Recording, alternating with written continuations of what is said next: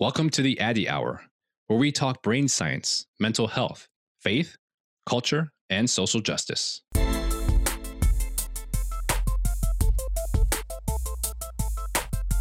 Having attended one of Dr. Addy's town halls, I can tell you that it's vital information for anyone living in America right now. It was the first time in a very, very long time where I felt like all of me could show up, each parts of my identity. I'm your host, Dr. Nii Addy. My friend Dr. Nii Addy is such a unique person who is both scientifically astute, understands the human soul and the mind. At the same time, he has compassion and empathy for the masses. He's been nothing but a blessing to my congregations and my friends. It was the first time I felt like it was safe to talk about issues that are usually not talked about, like mental health and faith and wrestling with your identity. By the end, I walked out feeling so much more validated and hopeful.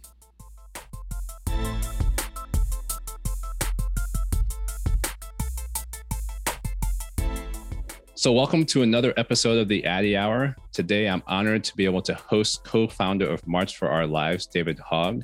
And today, we're going to be jumping into a conversation really talking about activism, self care, and ending gun violence. Now, I know for those of you in the audience, a lot of you are probably familiar with David. You're familiar with his work and his efforts. And I think today it'll be nice to really peel back a little bit and talk about um, some of the things that he's been involved in, some of his goals, but also about him as a person and some of the things that he's really trying to elevate um, in terms of really making sure that the work that others are doing on the ground in a lot of ways is also highlighted as well. So, really excited to jump into this conversation. Obviously, David is someone who was thrust into activism following the tragic and unfortunate shooting at his high school in Parkland, Florida in 2018. And from that event, he and his classmates have really vowed to be game changers and uh, change makers in a lot of ways. And he's resolved that no other person, no other young person should have to experience the tragic impact of violence, of gun violence in particular. So, as I mentioned, he's the co founder of March for Our Lives. They've been involved in lots of different initiatives over the years. Uh, just to highlight a few, the march they had in Washington, D.C., where he spoke to an estimated 800,000 protesters. He and his sister Lauren are also authors. Uh, they co authored Never Again, which became a New York Times best-selling book. They also contributed to the book Glimmer of Hope How Tragedy Sparked a Movement.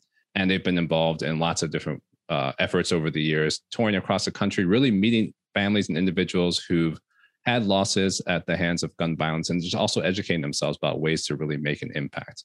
Um, David's also someone who has a pretty large uh, social media following, and he really uses his platform to promote civic engagement, activism, and voting. So, again, just grateful to have David here on the Addy Hour episode today. David, thanks so much for taking the time to join us. Yeah, thanks for having me on. Of course. So, again, you know, a lot of people know about you, maybe not know a lot about you in terms of per, on the personal level. Uh, but one of the things that I really like to do on this program too is always just to check in with folks. Um, I think it's important to remind people that you're also a student. So, you know, in the middle of all this work that you're doing, you've also been taking classes, you're coming to the end of the semester. So I actually just wanted to start out and see how things are with you these days in the midst of everything that's going on in the world, you know, as you're wrapping up the semester, um, just in your daily life. How, how are you doing these days? Yeah, I would say I'm pretty good. Um, just trying to figure out um I don't know. It's kind it's kind of weird because when you take time off of school or work, I think a lot of people have this feeling where it's like you don't have things to be stressed out about mm. anymore, but you still have the stress for some reason, you know. Mm. So I, have been dealing with that, um, and I've just been thinking a lot more about what I want to do in the future. Um, at, just because I'm I'm now halfway through through my my uh, you know four years of college mm-hmm. and uh, thinking about different um, different opportunities and stuff, internships and things to do. Even though I I really honestly I wish I could just you know uh, take time off and like not do anything for a minute because it's uh, I think our my generation especially, but mm-hmm. pretty much Americans in general have a uh, an arguably unhealthy obsession with like doing as much as possible and don't mm-hmm. really value spending time with friends and family as much as I think we should. Because mm-hmm. um, we think in a very almost like hyper capitalistic manner mm-hmm. um, that can, uh, you know, really kind of hurt a lot of our friendships, relationships, and you know uh, our family relationships overall. Um, although I think a lot of us have been able to spend more time this year with our with our families and everything. For some of us, perhaps too much, um, but uh, you know, I, I think I'm doing I'm doing pretty good overall. Just mm-hmm. uh, trying to be more accepting of not necessarily knowing what I'm going to do in the future, mm-hmm. even though I know I, I, know it'll be something vaguely political or in mm-hmm. communications or whatever. Um, you know, being being accept, more accepting of the unknown and kind of embracing it and taking care of myself while I'm doing that. Right, right. Well, I appreciate your honesty in that, and I think that's a, that's really healthy in a lot of ways too. Uh, but I think it's good that you you know you're being honest with yourself and also highlighting the tension between all yeah. the work that needs to be done, but then also knowing that you know it's still good to slow down, spend time with family and friends, but there's not always right. easy answers. So I think you know just even the fact that you're verbalizing it, because I think for a lot of us, sometimes it's easy, like you said, not to verbalize it and just go kind of a thousand miles an hour and not even take right. that time to pull back. So, I mean, on yeah. that note, too, you all have been. I mean, I mean, I think part of it's just because you all have been so. It isn't baked in the culture, like you said, but all the important work you all have been doing over the last three years so I just, you know, just to kind of pull back a little bit, what's that been like? Would you say for the last three years being David Hogg? I know that sounds like a uh, like a cheesy question, but I really just wanted to kind of get right. a, a, sense or a capturing of what that journey has been like for you. Um, I mean, it's certainly had its ups and its downs. Uh, I would say that it's been really amazing to see how my friends and I are able to take an idea, like doing a march on Washington or talking about youth voting and really turn it help turn it into reality although mm-hmm. we were by no means the only people that talked about youth voting for example mm-hmm. um, it's been incredible to see the achievements we've had over the, even the past three years with one of the highest youth voter turnouts in 2018 yeah. of any you know non-presidential midterm mm-hmm. um, and really the highest youth voter turnout in american history in 2020 uh, it, it's pretty remarkable mm-hmm. um, but I also so I think those are some of the the high high high points. I think some of the lower ones though are as I kind of talked about earlier, that not unhealthy obsession, like hyper capitalistic obsession with productivity and like that that being the only thing that matters. Um, paired with the trauma and survivor's guilt of mm-hmm. you know going through shooting mm-hmm. um, and, and talking to all these people that have have experienced gun violence on a daily basis, literally probably tens of thousands of people at this point. Um, the pairing of those two things is a really dangerous combination that I've mm. seen um, hurt a lot of people that I know that have worked in um, the I would, what I would call the peace advocacy mm. space. Um, because the work that we do is very important, but sometimes because it is so important, we lose sight of how important we are mm. and the importance of taking care of ourselves in this because of that guilt, because of that PTSD and that trauma, that trauma driven response. Mm-hmm. Um, I think I've certainly had my own um, you know challenges with that not you know not just because of like notoriety or attention or whatever much of which you know quite frankly is because parkland is a disproportionate a you know a predominantly white community that's mm-hmm. more affluent than the average community um, but it's also because uh, i share a lot of that a lot of that unhealthy obsession with productivity and i for a long, the longest time i just I really looked at the work that we were doing like a campaign. Mm. You know, I thought in 2018 we're just going to work 36 hours a day, basically. You know, every single day, mm. and not stop for anything, mm-hmm. um, and literally work oftentimes until we got physically, you know, sick to the point that we couldn't work anymore, which happened mm. multiple times to me, and I I know happened to others that we worked with. Um, but it's really taken me broadening that view and realizing that mm-hmm. my self-care and hanging out with friends and talking to people isn't something to feel guilty about mm. um, it's something that's a necessity it's part of my productivity because mm-hmm. um, this isn't it's not like a campaign where it's a you know a sprint you know you have november 3rd or whatever date it is right. that you're going to finish by um, we don't know when gun violence is going to end it's more mm-hmm. it's much more accustomed to you know an ultra marathon where we don't know the ultimate destination and mm-hmm. there's a lot of wrong paths we can go down so we mm-hmm. really have to pace ourselves and be even prepared to pass on the baton to the next generation. Although I hope that's not necessary. Right. Um, so it, has been a lot over the past three years. It's felt like a, a lifetime. Um, so much travel, so many you know people that I've met, so many experiences, um, and I really had to challenge myself to figure out how to prioritize myself and mm-hmm. putting kind of putting on my oxygen mask 1st mm-hmm. before yeah. I can help anyone else. And it's it's difficult when we have this obsession with constant achievement and constantly doing more and more and more and more and the, you know being obsessed with productivity instead of um, realizing the importance of and it sounds super cliche and i i, I mean i kind of hate the term but like taking care of yourself mm-hmm. you know because we hear it all the time but i never really understood what that meant until you know the past year or two um, but because of that you know i've i've really been able to take my care of myself and take a step back and think about what how do i want to enter the space instead of what are all the holes that i need to fill in yeah so that's kind of what the uh, the past three years have been like you know i actually struggled a lot with um, PTSD, not just from the shooting, but actually from activism mm. um, in, you know, the threats, in uh, the harassment, mm. in even the how hard we were working at times, you know, like getting four hours of sleep, you know, oftentimes, you know, every day for a month or two is not, it's not healthy, especially mm. when you're a younger person you need, yeah. you need a lot of sleep.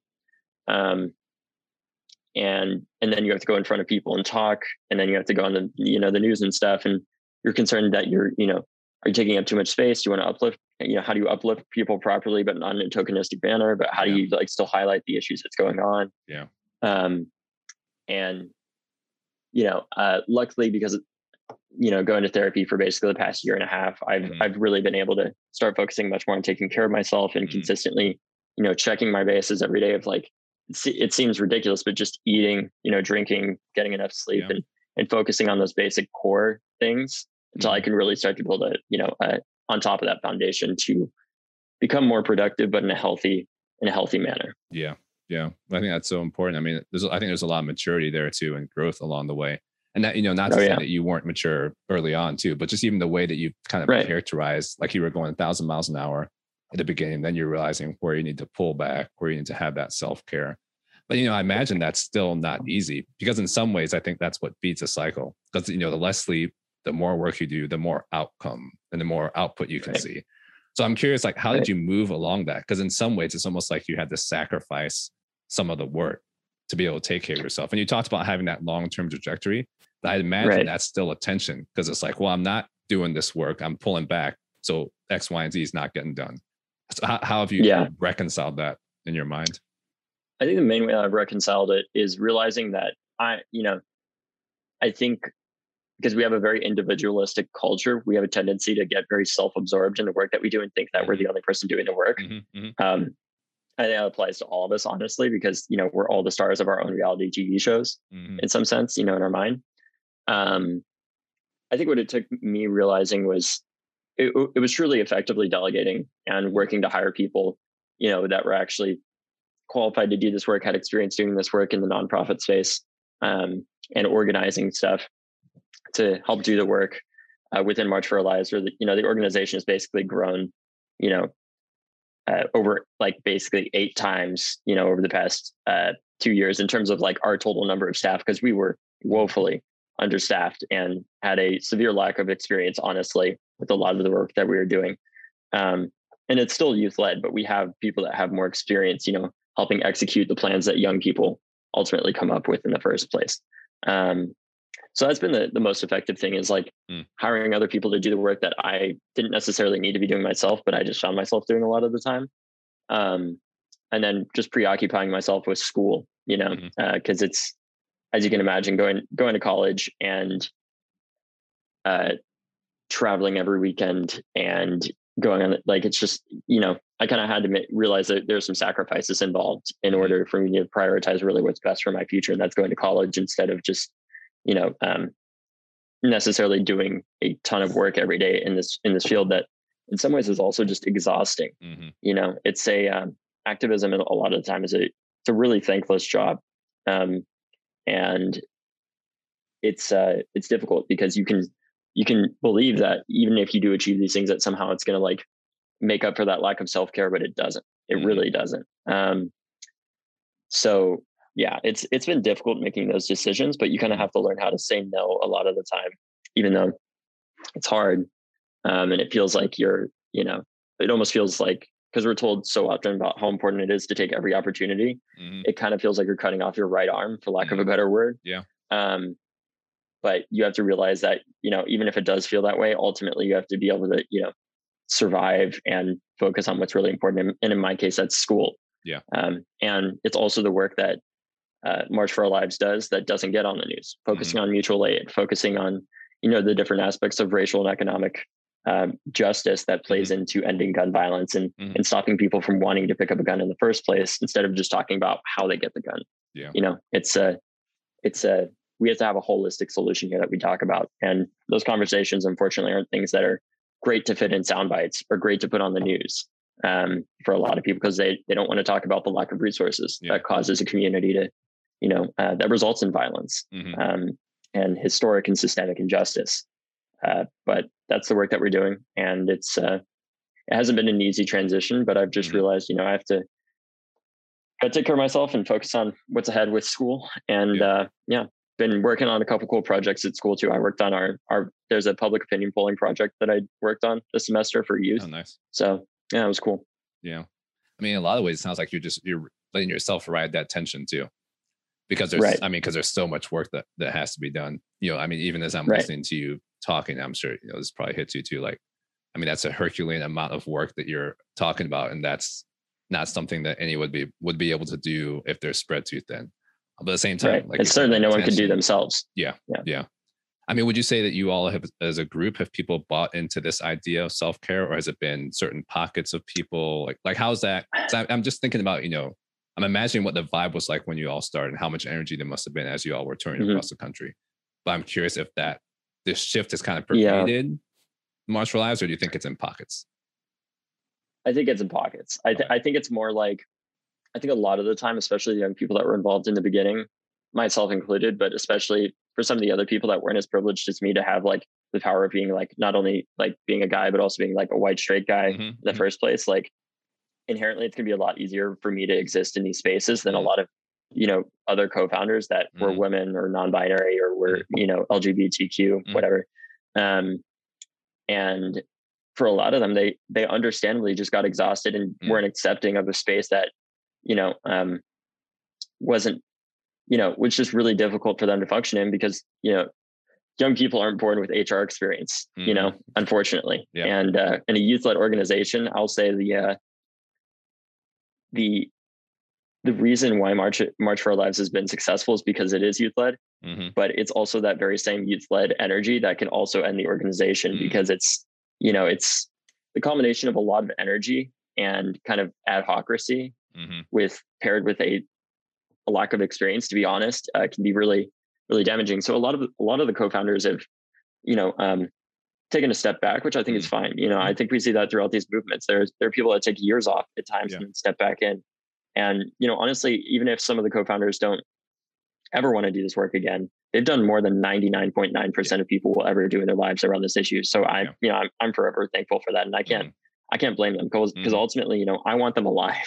Um, that's what it comes down to because this work is really, it's really hard um, for these uh, young people. So I think a lot of them were either for, like myself, were forced to learn about self care mm-hmm. um, by, to use a metaphor, kind of like you know, you can tell someone to not put their their hand on a hot stove um, a lot of times, but sometimes it takes getting burned to really realize the importance of not doing that and I think that may be the case. Not, mm-hmm. I, I don't mean to generalize, but I, I right, think it right. is the case with a lot of young people, mm-hmm. especially traumatized young people that care mm-hmm. so much, understandably, about this issue.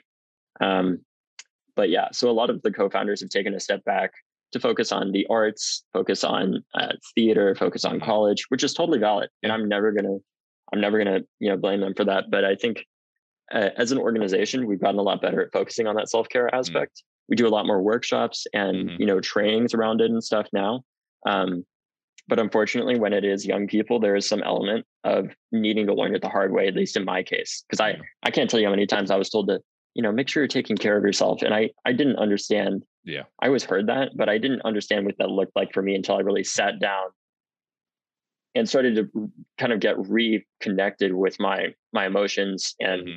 my experiences and stuff. Because I think, especially with guys, uh, I, I, know that I had a tendency in the beginning to just shut out all the emotions and mm. and trauma, yeah. secondhand trauma that I was, you know, hearing about every day of people, you know, having their loved ones shot, having their even their pets shot in front of them, you know, just yeah. horrible stuff. Yeah. Um, and just like kind of like blocking it out was I thought was the best way of dealing with it, but it actually just mm-hmm. piles up, you know. And I actually found myself, I thought, I thought the uh, PTSD and the, the, trauma and stuff from activism, from mm-hmm. uh, obviously the shooting and stuff was was just something that would make me sad, and that's how I would know. But I, what I didn't realize is it, it just made me numb. I didn't feel mm-hmm. anything for mm-hmm. the longest mm-hmm. time, um, which was really concerning. You know, it got mm-hmm. to the point where like I every conversation I had was about gun violence, mm. and I because wow. I I was talking so little to any of my friends about anything else because the mm. work just became our life. Yeah. Um, and what it took for me was really sitting down and journaling every day to get back in touch mm. with my emotions and mm-hmm. like what I to process what I'd gone through in the past year, going to therapy and stuff.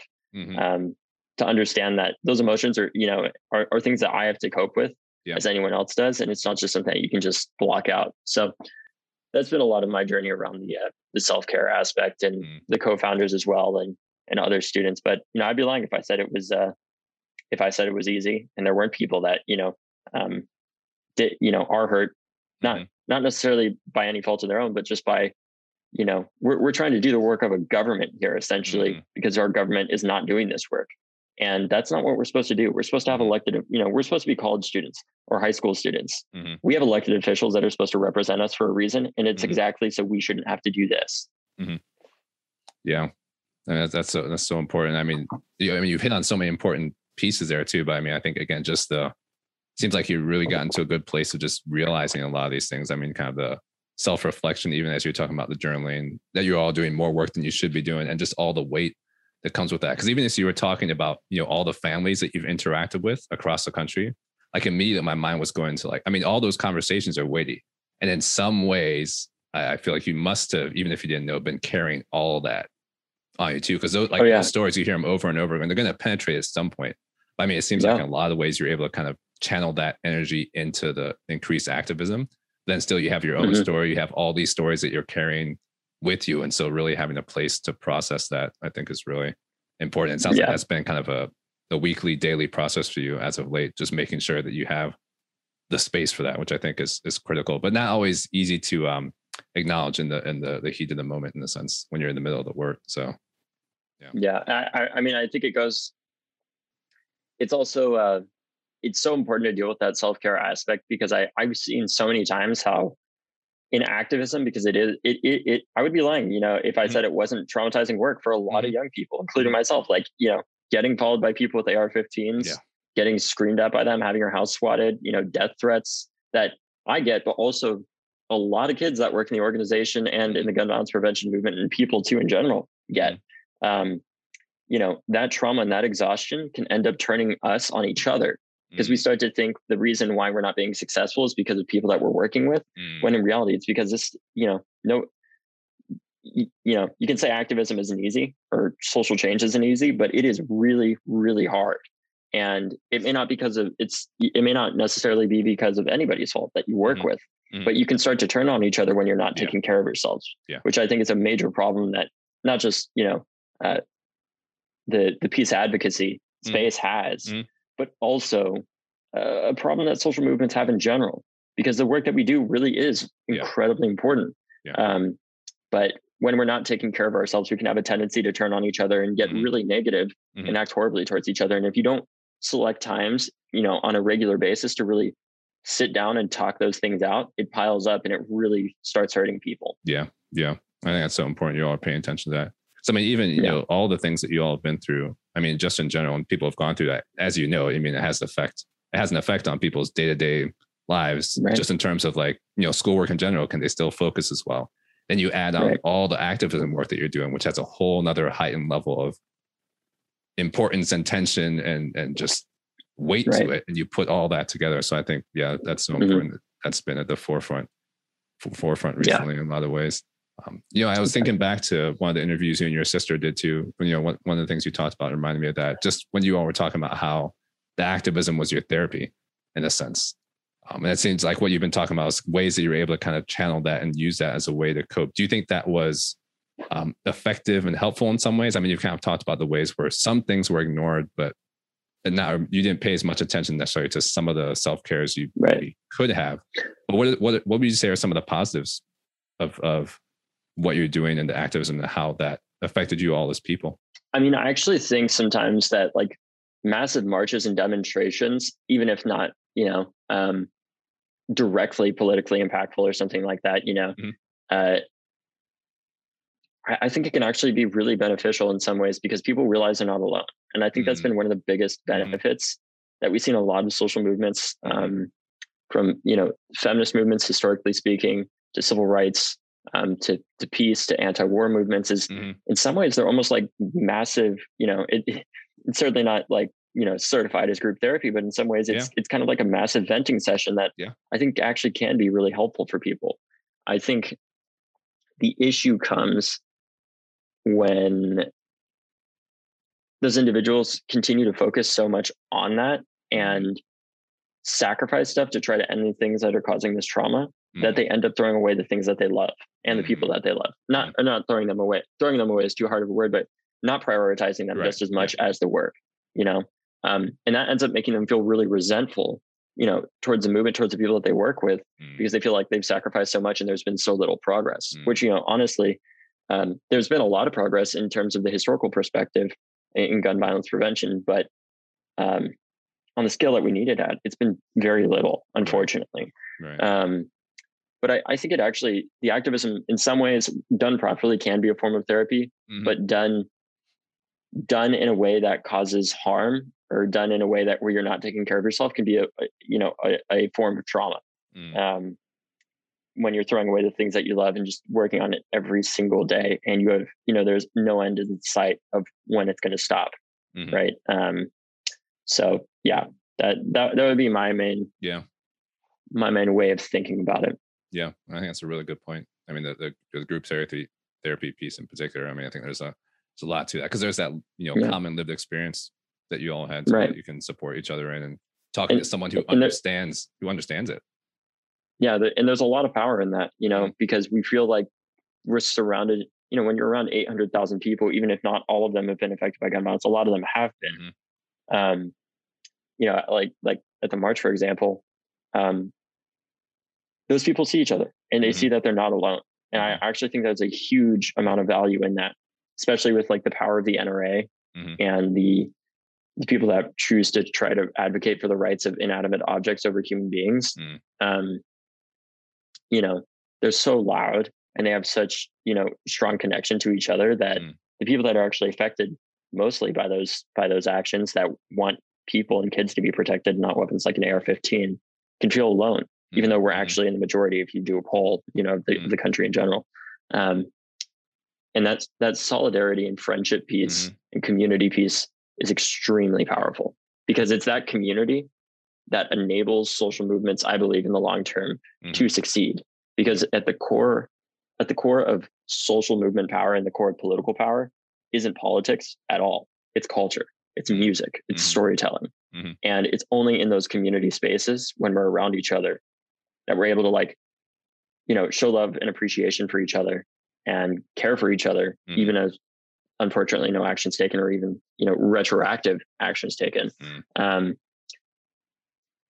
we're able to be there at kind of as the, the, the bedrock and endurance that is mm. necessary for the sustainability of the movement but when that when that community is only working solely on the issue itself and not really mm. hanging out yeah. um, and talking with each other it's that's when things you know come in and that's actually one thing i realized in some research mm. that i did this semester that wasn't mm-hmm. necessarily very scientific but it was just for a, a history class of mine you know i was interviewing uh, uh, different civil rights activists that uh, went to Harvard and worked on like the freedom rides, nice. for example. Wow. And uh, one of them talked about how uh, I won't say his name for for for privacy reasons, but mm. one of them um, talked about how when he initially, it was like I think it was like 1963 or something like that. He went down to uh, the South to work on the freedom rides, and he he was meeting up with like some young people from the Student Nonviolent Coordinating Committee and everything.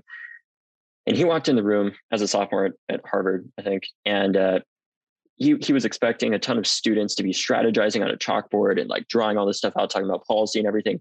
But he walked in, and you know, the, these young civil rights activists, you know, from all around the South, were actually having a preach off, seeing who could imitate MLK the best, you know, and dancing yeah. wow. and playing guitar and, and and singing together. And one thing he told me is like, you know, how how could you see that and not want to be part of that, mm-hmm. right? I think mm-hmm. it's that community aspect hanging out with each other, that music mm-hmm. that really builds successful social movements in the long run. Mm-hmm. Because ultimately, you know, leaders in social movements can have their own impacts in, in, in different ways, but the real power in those isn't just it, it's in the culture and it's in the community mm-hmm. because um, you know it's uh, the best movements are ones where everyone are leaders in the yeah. first place. You know where everybody's able to lead themselves and take care of each other, and it's when we're not doing that, when we're not having fun, it's not sustainable. So that's yeah. been a big focus of myself and it, um, the organization over the past years, figuring out how can it's difficult with COVID, but how can we celebrate our wins? How can we, yeah. You know, take time to hang out and do things not related to incredibly exhausting and traumatizing work, like trying yeah. to stop people from getting shot. Mm-hmm. Yeah, that's so important. I mean, the research backs us up too. You know, in terms of the psychology research that's been done, looking at the power of community, even in terms of the neuroscience research, looking at what being in community does to the brain and how it helps with just moving right. through stressors and resilience. So I think, I mean, right, everything you're saying is spot on in a lot of ways how would you how would you say you're cultivating that because it seems like there's two pieces there there's both kind of the self-care the daily self-care but then also making sure there's the community self-care right. making sure that those are are ingrained in a way yeah so i think i think one thing that we are trying to do kind of is trying to fe- develop some kind of system to deal with the the the um, inevitable grievances that come up between mm-hmm. organizers and mm-hmm. leaders um, on a, on a you know an annual basis where we just talk it out you know we, we talk that shit out and yep. move on you know um uh, but it's also what the way that i practice it personally is mm-hmm. um I, I just call up friends randomly that I've worked with, um, which you know some people don't like being called or whatever, but you know I'll text them or I, I just like talking to them and stuff, and and mm-hmm. I ask them, you know, I I basically at, at some points, you know, I, I check in with them and I just talk to them casually, but really, you know, it's to it's a good way of checking myself to make sure I'm taking yeah. care of myself, but it's yeah. also it's a good way of having accountability for making sure other people are taking care of themselves as well. Because mm-hmm. I think if we look at the history of the civil rights movement, unfortunately, because of understandably the incredible amount of trauma and stuff behind it, there's a lot of people. Um, we hear a lot about like the successes of the leaders and stuff and different everyday people that mm-hmm. participated. What we don't hear a lot about is you know the people that you know ended up um, abusing various like substances and stuff because of the trauma mm-hmm. and not being able to deal with it and stuff. And you know, um, I don't know how much of that you can when it's that level of trauma. I don't know how much of that you can actually just deal with through community. Um, but I think that's something that we're trying to develop in the mm-hmm. organization. Mm-hmm. But just personally, you know, I, I just call up friends randomly a lot of the yeah. time and check in with them. And I'm like, hey, so what are you doing to take care of yourself? You know, mm-hmm. what are you doing that you love, um, that you enjoy? Mm-hmm. And, you know, how are you making sure that you're not underwater basically and taking on too mm-hmm. much stuff because we need you to be here.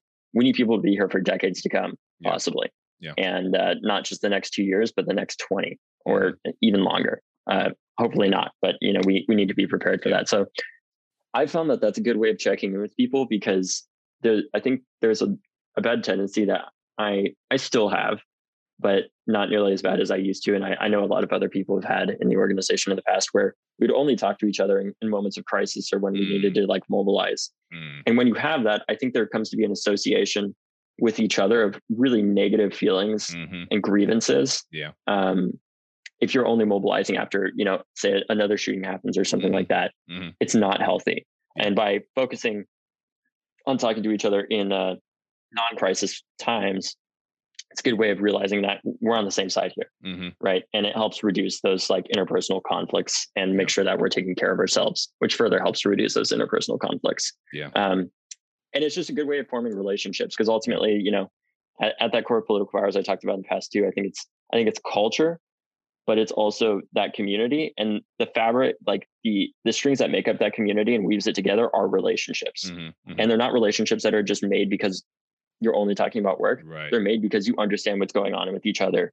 You know, what's going on with each other's families, what's going on with each other's, you know, sig- yeah. significant others or whatever, yeah. um, and going on personally. And you're there to support them, even if it's not work related. Because the yeah. best, I, I, think those are the best type of uh, uh, activist, you know, community relationships are the ones where they're not at their core, they're not just around, okay, we need to do X thing. Right. It's around actually knowing what's going on with each other and understanding each, why we do this work and each other's motives and, and the challenges that each of us uniquely face. Yeah, that's so true. Because then you have that foundation too. Like you said, that's not mm-hmm. just focused on the mobilizing or the trauma that's kind of built throughout that. And I again, the research would back would back that up too. There's so many important, yeah. so many important pieces there. I'm, I'm curious yeah. if you feel like there's enough resources in place too. Because I mean, one of the, you know, I don't do trauma work specifically, but I know one of the things that comes up quite a bit is making sure that people really know how to help other people walk through that. Because you get a lot of instances where people don't know how to handle that. So they have good mm-hmm. intentions, mm-hmm. but they actually just end up re traumatizing people. I mean, you may, right. you may, we, you know, we talked about that before I got on. It just even in terms of somehow, somehow, some of the interviews that you've done and how it kind of gets back to that same thing over and over again. So I wonder mm-hmm. if you all have even thought about that in terms of the movement. Like, do you feel like there are more resources? And obviously, that's a challenge if resources are thin. But are there more resources that should be in place to help people actually process that trauma as they're engaged in the work, so that it's not, you know, going into a place that's just making it that much more difficult, even with good intentions, but unintentionally. Right. Yeah. I mean, I I think that we certainly have more resources than we did in the past, mm-hmm. but it's not nearly enough. Mm-hmm. Um, I'm I'm just talking about the movement as a whole, but mm-hmm. I mean, which includes March for Our Lives. Mm-hmm. Um, I think one of the difficulties is that um, we're so focused on spending the money like on the work mm-hmm. that needs to be done. Mm-hmm. Uh, it's it, it, can seem hard for us to justify like mm-hmm. you know if we need to pay for a therapist, you know, or like some kind of like community counselor or something. Mm-hmm. Um, even though, in my opinion, like resources are severely lacking, but honestly, the the biggest obstacle besides the NRA to us actually being successful, I would say, is our trauma mm-hmm. and the mm-hmm. divisions that it creates. Mm-hmm. And it's hard to justify. It can be hard to justify to a you know to donors or people that just give a small amount or whatever.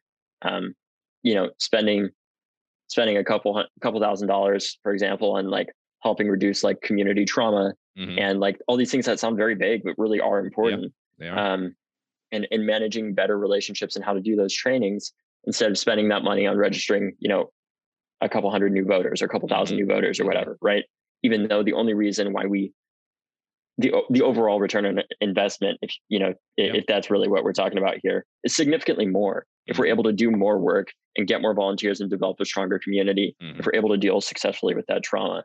Um, but I would say, you know, that's one of the difficult things. Is uh, honestly, if I could, I I would uh, if we had the money to do it and people were more accepting of like understanding the importance of that, yeah.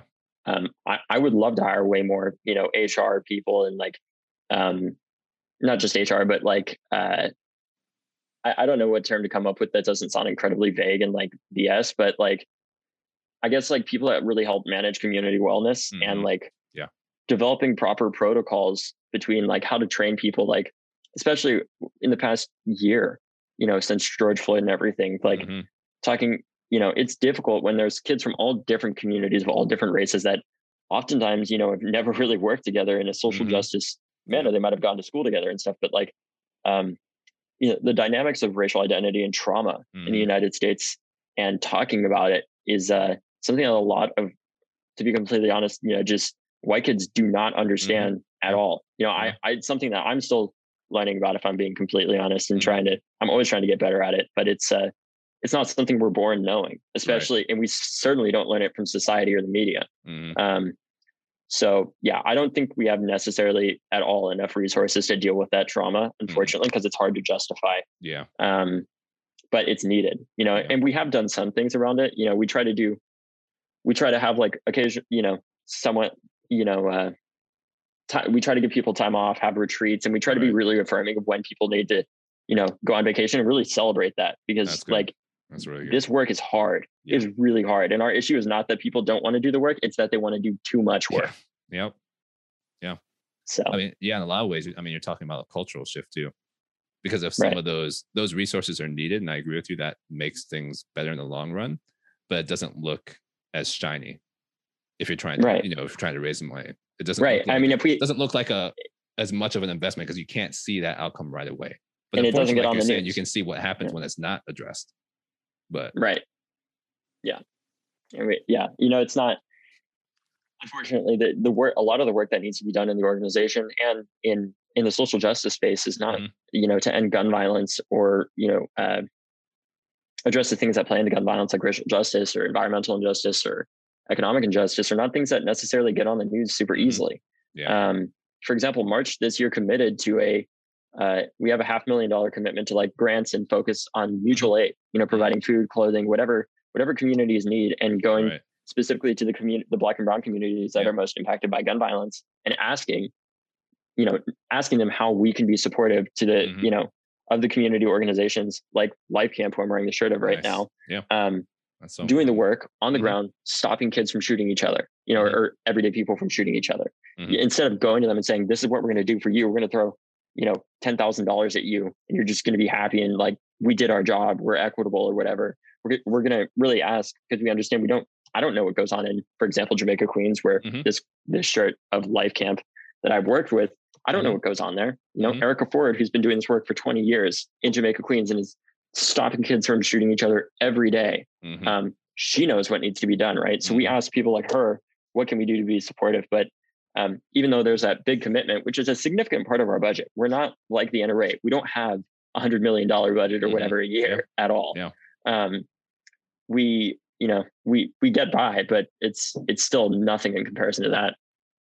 Even though there's that commitment and the work that comes out of it, um, it doesn't get on the news. You know, so it's hard because like we know that that's the work that needs to be done to Mhm. actually be to to help advance the movement forward Mhm. but it's also difficult because we know that a lot of that money in comparison to spending it on something like um you know a big event or something it's not going to get on the news but we know that that's the work that needs to be done Exactly. i think that's actually a really big problem with the nonprofit industrial complex if Mhm. you know if i'm being completely honest is that we have a system of incentives that incentivize people to do things that get on the news even Mhm. if they're not necessarily effective Mhm. right um, I, I can't tell you the number of times i've seen organizations spend six even seven figures on things that could have been massively Mhm. impactful for extremely under-resourced community organizations Mhm. um, and had a huge impact but they choose instead to spend on something that's going to get on cnn or, Mhm. or whatever um, even though it's not going to have that much of an impact you know in comparison to where that money actually really could go so Right. it's um you know it's difficult because we get questions of like oh what is march for our lives doing it's like well we're focusing on these mutual aid programs we're focusing on talking about what we call armed supremacy right Mhm. like the role of guns in white supremacist Mhm. like circles and actions in the enforcement of white supremacy in the united states Mhm. you know we're talking about mental health but not in a way that's like not not in a way where it's like let's talk about the mental health of the shooter at my high school and why he decided to do that and talk about that only because he's a white kid Mhm. right um and you know we tend to stereotype white mass shooters as mentally ill because we Mhm. don't want to talk about the fact that they're a lot of the time not always but Mhm. a significant amount of the time it's simply or, or not i can't say simply but uh it, it's in large part if not entirely because they're a racist asshole Mm. um you know the shooter at my high school was racist and anti-semitic he was known to have drawn things like swastikas on stuff and you know um, I, I don't see that that racism and Mhm. anti-Semitism as a uh, mental illness. Mm. Um, but it's difficult because we want to talk about mental health in regards to the two thirds of gun deaths that are suicides Mhm. and don't get on the news, right. Right. That's really what needs to be addressed. If we want to talk about addressing total gun deaths, we Mhm. should be talking two thirds of the time, if not more, about gun suicide. But Mhm. because the mental health conversation is only around who a mass shooter is, Mhm.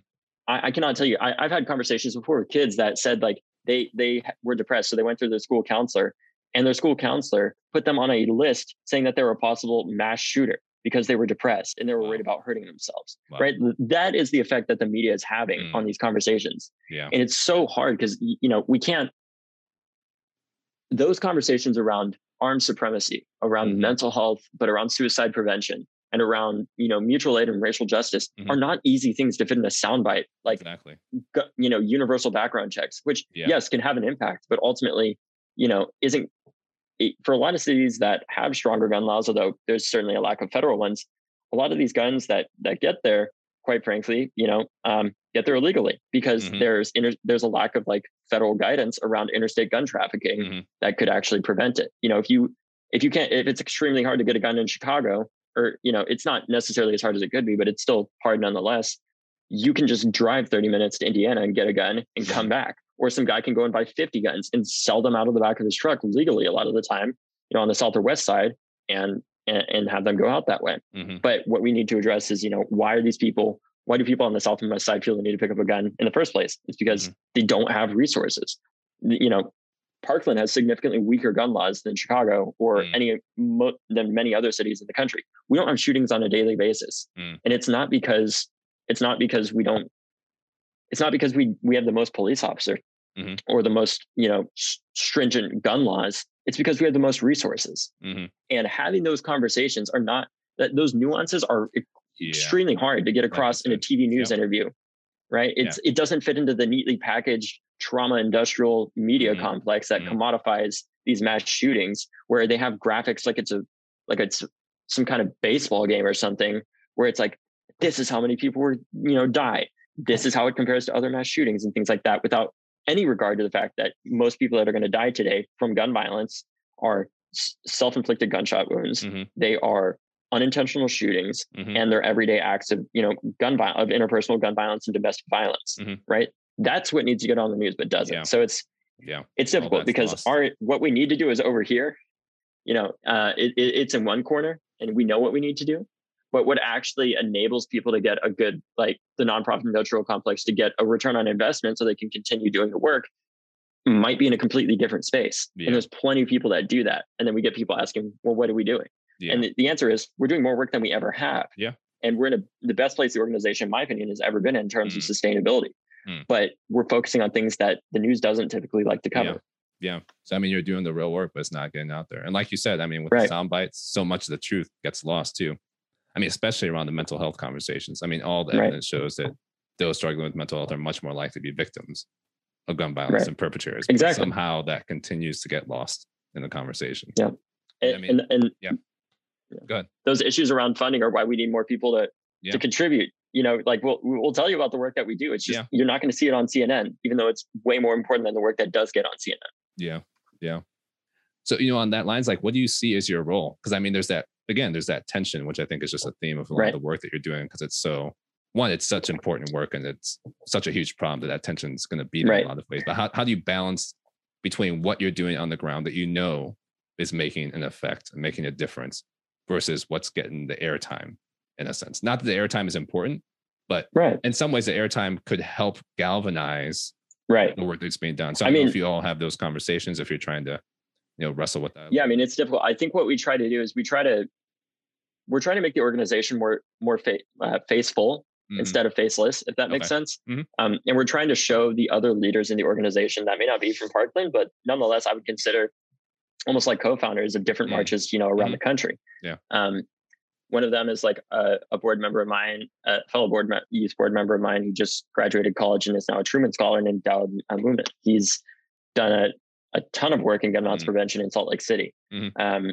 and you know, we we try to get him on the news, but it's difficult when news wants to wants to tell very they want to put us in a box of like Mhm. mainly white Parkland students and just that's it. Mm. When in reality, we realize in order to make this movement, Mhm. you know, our contribution to the movement, because we're by no means the movement, Mhm. but make our contribution to the movement successful and as impactful as it can be, that it, it, it has to go beyond the wall, you know, the border of Parkland. Mhm. It has to be all encompassing of the United States. Yeah. And it's difficult because it's harder to tell a story that way because there's so many different communities Mhm. right and you're trying there's so many different solutions that that have to be talked about but we realize that that's really the only way that can be done the other thing that i do is uh, when i'm doing interviews is um, you know for example yesterday i was on uh, msnbc Mhm. and they're like you know how are you david and all that stuff and like i care about that answer is i'm not great honestly i don't think anyone that's gone through an instance of gun violence is ever really great Mhm. um, ever again um, but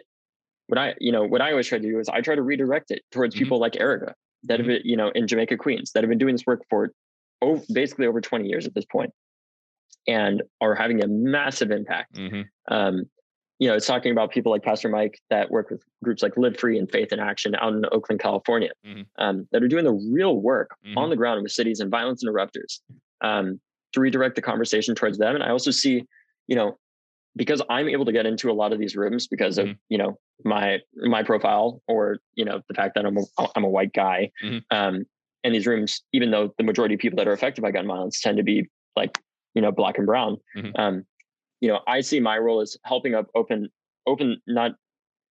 I, I hate this idea of a table because there shouldn't be a table to begin with, you know, Mhm. because that's like a whole power structure, right? Mhm. But what I see it as is trying to trying to like s- kind of step back and put people in my place, you know, or exp- I guess help expand the table in some way. Or Mhm. I, I, have lost track of the metaphor by this point, but you know what I mean. Like, yeah, I am I'm trying. I, am trying to use my position to basically bring in people like Erica a lot of the time mm-hmm. into meetings and yell at these people, you know, about like not being inclusive, not mm-hmm. you know doing these things properly. And it works, you know, because of mm-hmm. meetings that I've had before with other organizations um, or other coalition groups um, that were almost not entirely white, but were you know almost entirely white. Yeah. Um, yeah you know, if we're in New York City and we're having a giant meeting 30 stories up in some building, but I know Erica's in Jamaica, Queens doing this mm-hmm. work and she's not in that room and yeah. no one like Erica is in that room, that's a problem. Exactly. Right. So um, I see it as helping to, I don't know, I don't like the power dynamic of like shine a light mm-hmm. on um,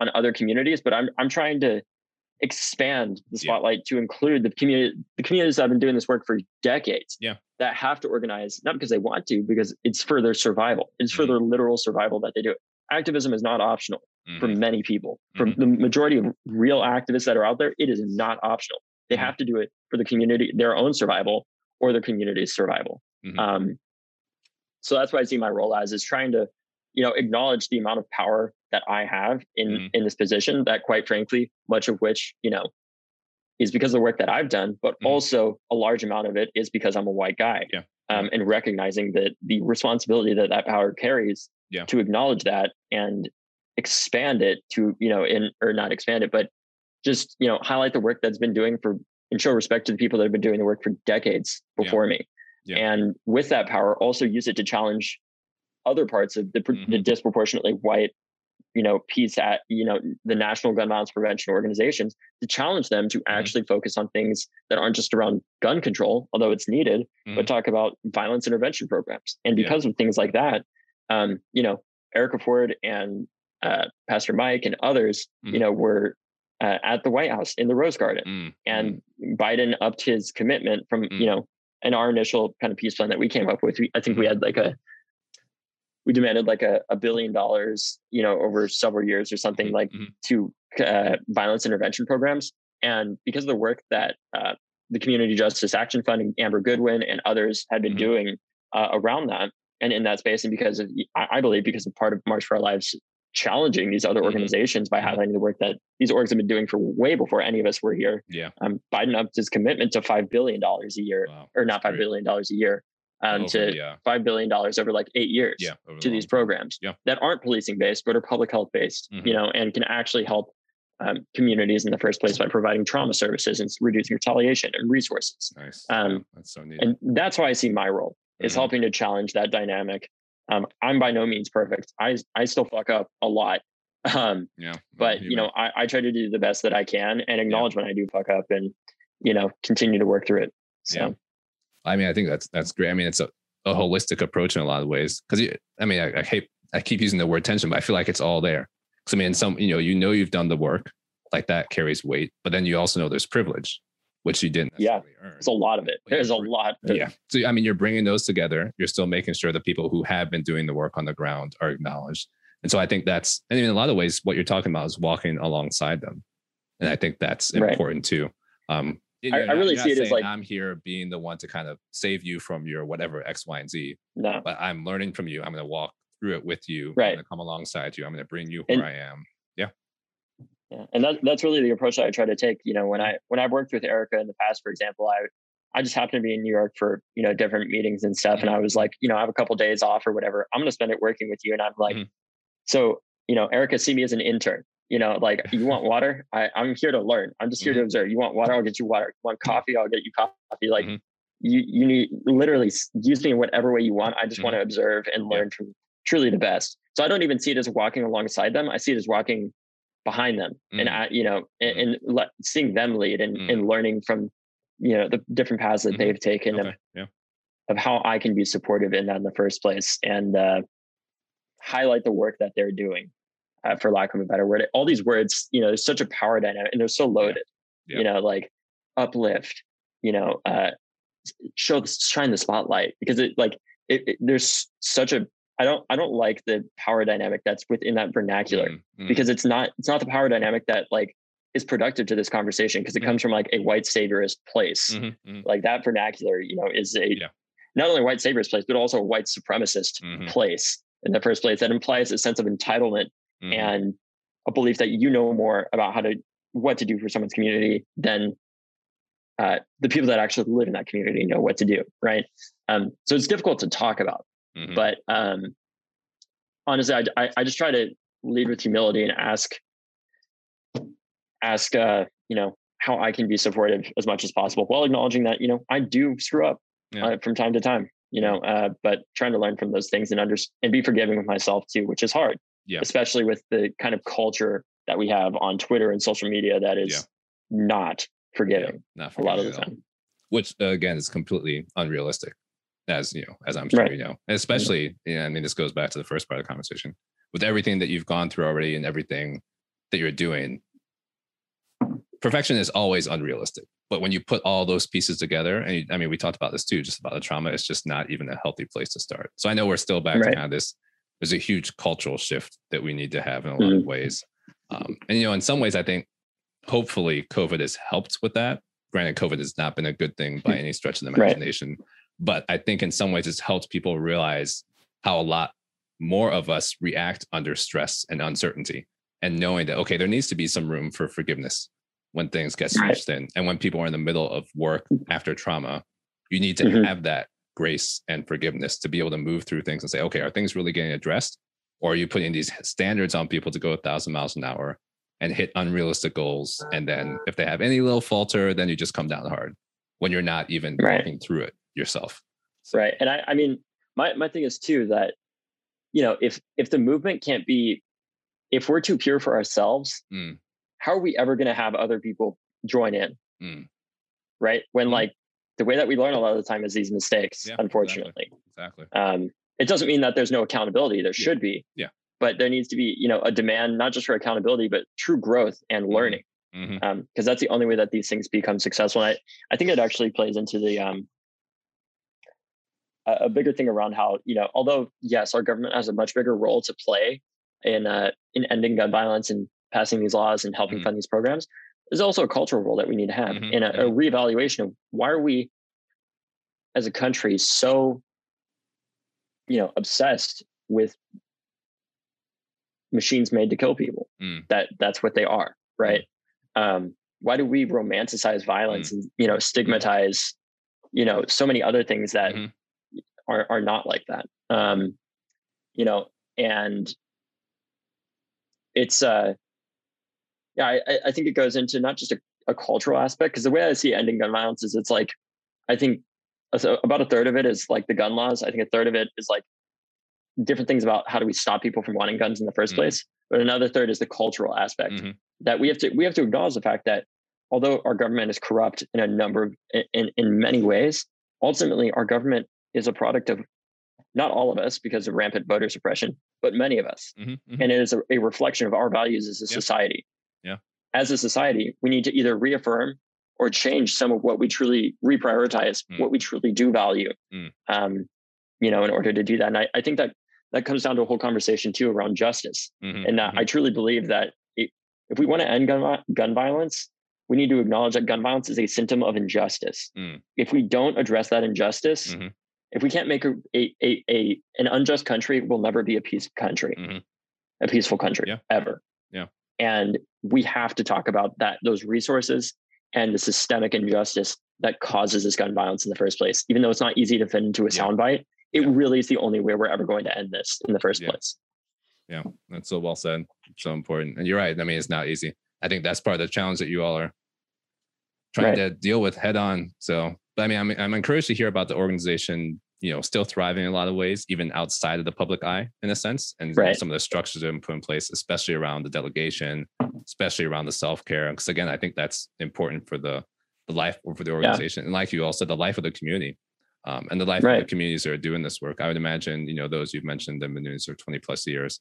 Those pieces have to be in place in some shape or form. Right. The community piece and the, the self care. Otherwise, you know, with everything that there and we're already into is just not not going to be sustainable. So, yeah, I mean, that's a it's a big focus of the organization too.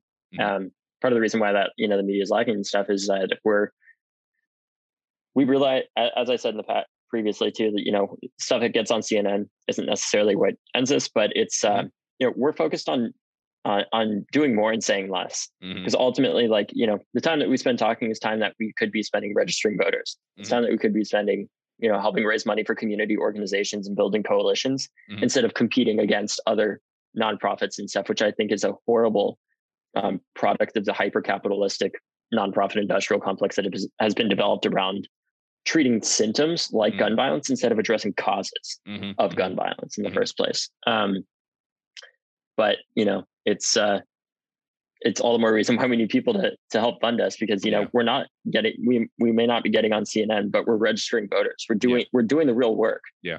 Um, and, and, we've seen the product of that in the past yeah. couple years. Yeah, that's really encouraging to hear. And I appreciate you know us you know taking us through the journey too, even in terms of from the beginning where you are now. Um, one thing I do want to do before we wrap up though is just in terms of you know folks who might be listening who are saying, okay, you know, I want to know more about either what's going on in my community or how I can help with some of these more national um, initiatives. Like, where where would you direct people in terms of really making an impactful difference and not just going for the uh, the shine factor or tokenism yeah. or anything else like that? Yeah, I mean, I, I think the best thing that you could probably do in general, where there's a lot of resources available, is just going to the March for Our Lives website. It's mm-hmm. just March for Our Lives, like March for Our Lives Lives.com. Um, and there you can register to vote if you're not. Um, but you can also text our 954 954 text code um, that can let you know about local events, elections, and things like that um, that our chapters and and coalitions are working on in your area. Um, and you can see a lot of the work that March is doing that may not necessarily be getting on CNN, but is you know um, even more important than the stuff that gets on the news. So yeah, that's that's really what I would say. And um, you know, just try to do as much as you can at minimum try to make it voting if you have the privilege because unfortunately voting is not a right in this country i would argue mm. for many people that have been incarcerated um, mm. but uh, if you have that ability to vote please do so at the minimum and if you if you're able to do more you know try to do more get involved with you know um, local community organizations just look look up like gun violence prevention mm. organization or whatever in your city um, if you're in new york life camp's a great one that i would suggest um, there in Jamaica, Queens. There's also uh, Save Our Streets in Bronx in the Bronx. Um, there's Live Free and uh, um, there's Live Free and Faith in Action in Oakland and in, in the San Francisco area. Um, there's uh, in Los Angeles. I'm trying to think of what it's called. Um, I forget. There's a number of organizations. There's a lot of organizations that do this work in LA too that you can look up. Um, but yeah, just you know, try to figure out how to get involved, and even mm-hmm. even if it's just in a small manner, yeah. just do it consistently. You know, even if it's just voting, try to vote in every election. Um, even if it's just you know trying to volunteer or help out in any way, um, or working on a campaign of a of a candidate that you're you know really runs on gun violence prevention. We need mm-hmm. more people to do that because mm-hmm. we don't.